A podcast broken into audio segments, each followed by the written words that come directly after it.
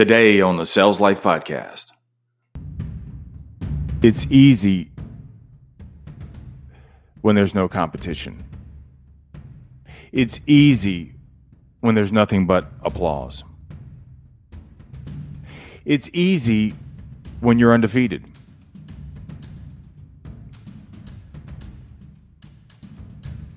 What's hard is to realize when you're not good enough, that now is not your time. And you're doing just as many reps, if not more, than the starters are. Yet you're not getting your shot. Hey, if you're all about the sales life and in the sales profession, then check out the Sales Life Sales Edition. Search and subscribe for it on Apple Podcasts, Spotify, or your favorite podcast platform. Here's a peek into our latest episode. But you got to make it easy for your customer. And when I say make it easy for the customer, it does not mean that you strip out all the profit or that you drop your pants and this is everything. No, it doesn't mean that at all. When I say make it easy, that means that you must connect with your customer to find out what is it, why are they here? Why are you calling me? What do I have? And how will my product fulfill your needs? And based on that narrative, if you can line your narrative up with that, then what it'll do is it'll make it easier for your customer to say, boom. I mean, hell, dude, we go to a restaurant, we pay for experience. Yeah. That's what the customer's way. And 9 times out of 10, price isn't the dominant buying motive in a decision. It's not yet. Salespeople, they make it the number one thing because we're lazy in our questioning. We're lazy in our communication skills. Here's the price. It's 15 off. You want to buy it or not? Well, and here's the thing too, Marsh. Here's what happens. There is a tipping point inside of every customer.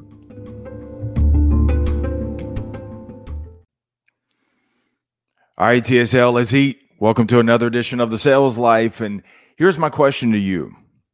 In your quest for success, are you willing to ride the bench? It's a question that we have today. And it stems from recently, I was picking my daughter up from school. And she got in the car and she said, Coach handed me a flyer. Basketball tryouts is coming up. And Coach wants me to try out for the team. And she said, you know, I don't know if I'd be any good because I've never played basketball before. And I listened to her and I said, let me ask you a question. Are you prepared to ride the bench?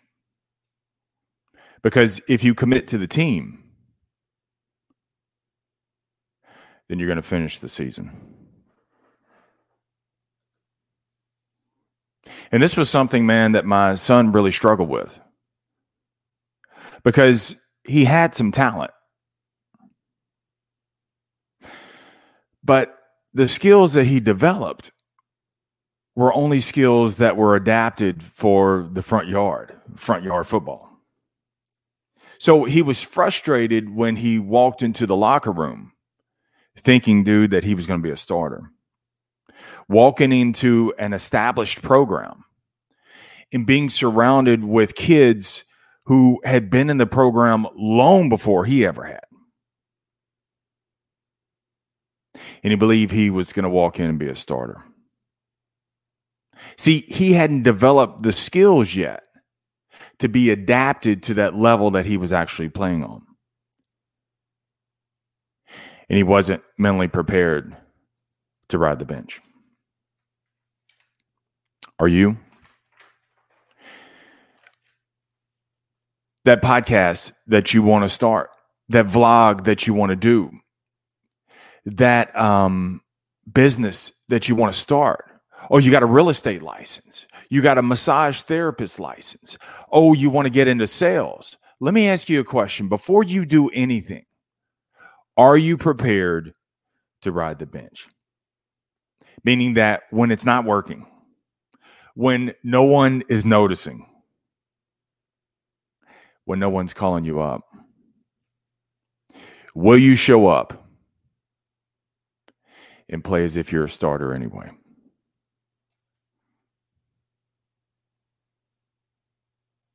Because, see, it's easy when there's no competition. It's easy when there's nothing but applause. It's easy when you're undefeated.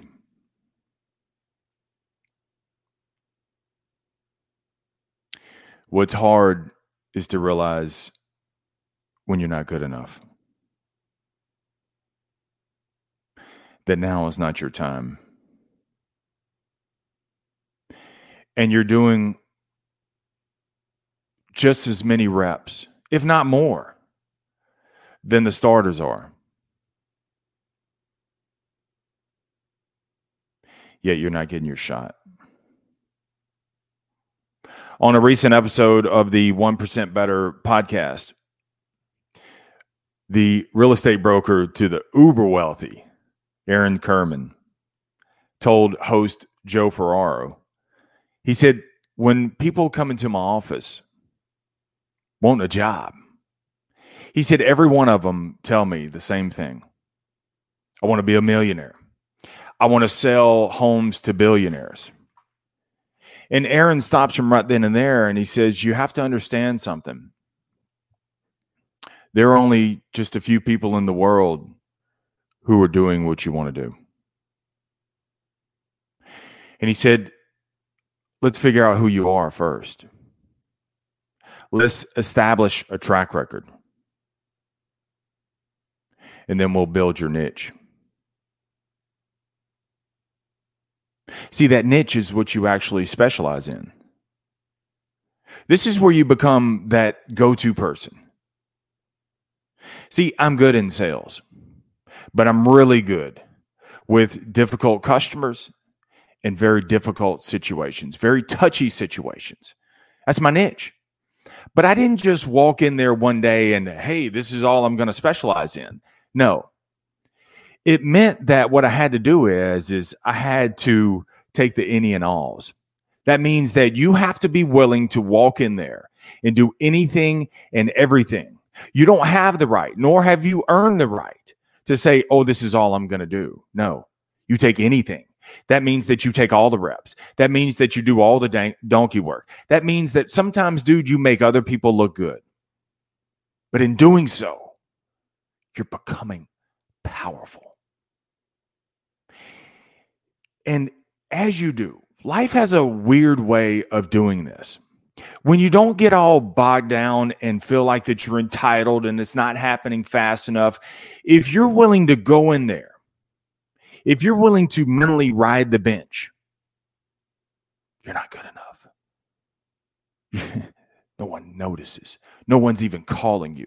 You are better than the person that's playing in front of you, and you know that. Yeah, you got to keep showing up. Yeah, you got to keep putting in the reps. When you do that, life has a unique way of honing your craft, of honing your skills, where you become a success assassin. Remember, the greatest sale that you will ever make is the sale you on you, because you're more than enough. Stay amazing. Stay in the sales life. Let me come back around and say hello. What's up, Nat? Thanks so much for being here. Simon, man, thanks so much. Great to see you too, man. Thanks for jumping on here as well. With that, you guys rock out. Please share today's episode with someone else.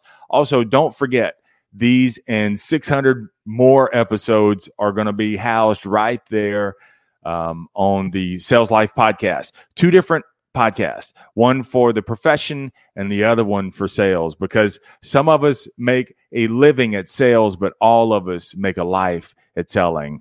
Never settle. Keep selling your way through life no matter what. Stay amazing. Take care. All right, TSL Nation, that's all the time that we have today. I know I wish there was more time, but guess what? We'll be back for future episodes to prime your mind. In the meantime, why don't you do this? Head over to the Sales Life Facebook group and join a growing community of like-minded individuals who are working every single day to be top producers, both personally and professionally as well. Got to be both. Now, if you found value in today's episode, would you do me a solid? Would you share this episode with your friends, with your family, also on your socials? That's the only way that we're going to grow the Sales Life Nation, is by putting your fingers to work. Also, I love ratings and reviews. Love to hear those, not only for myself, but also there are a million podcasts out there, literally a million podcasts out there.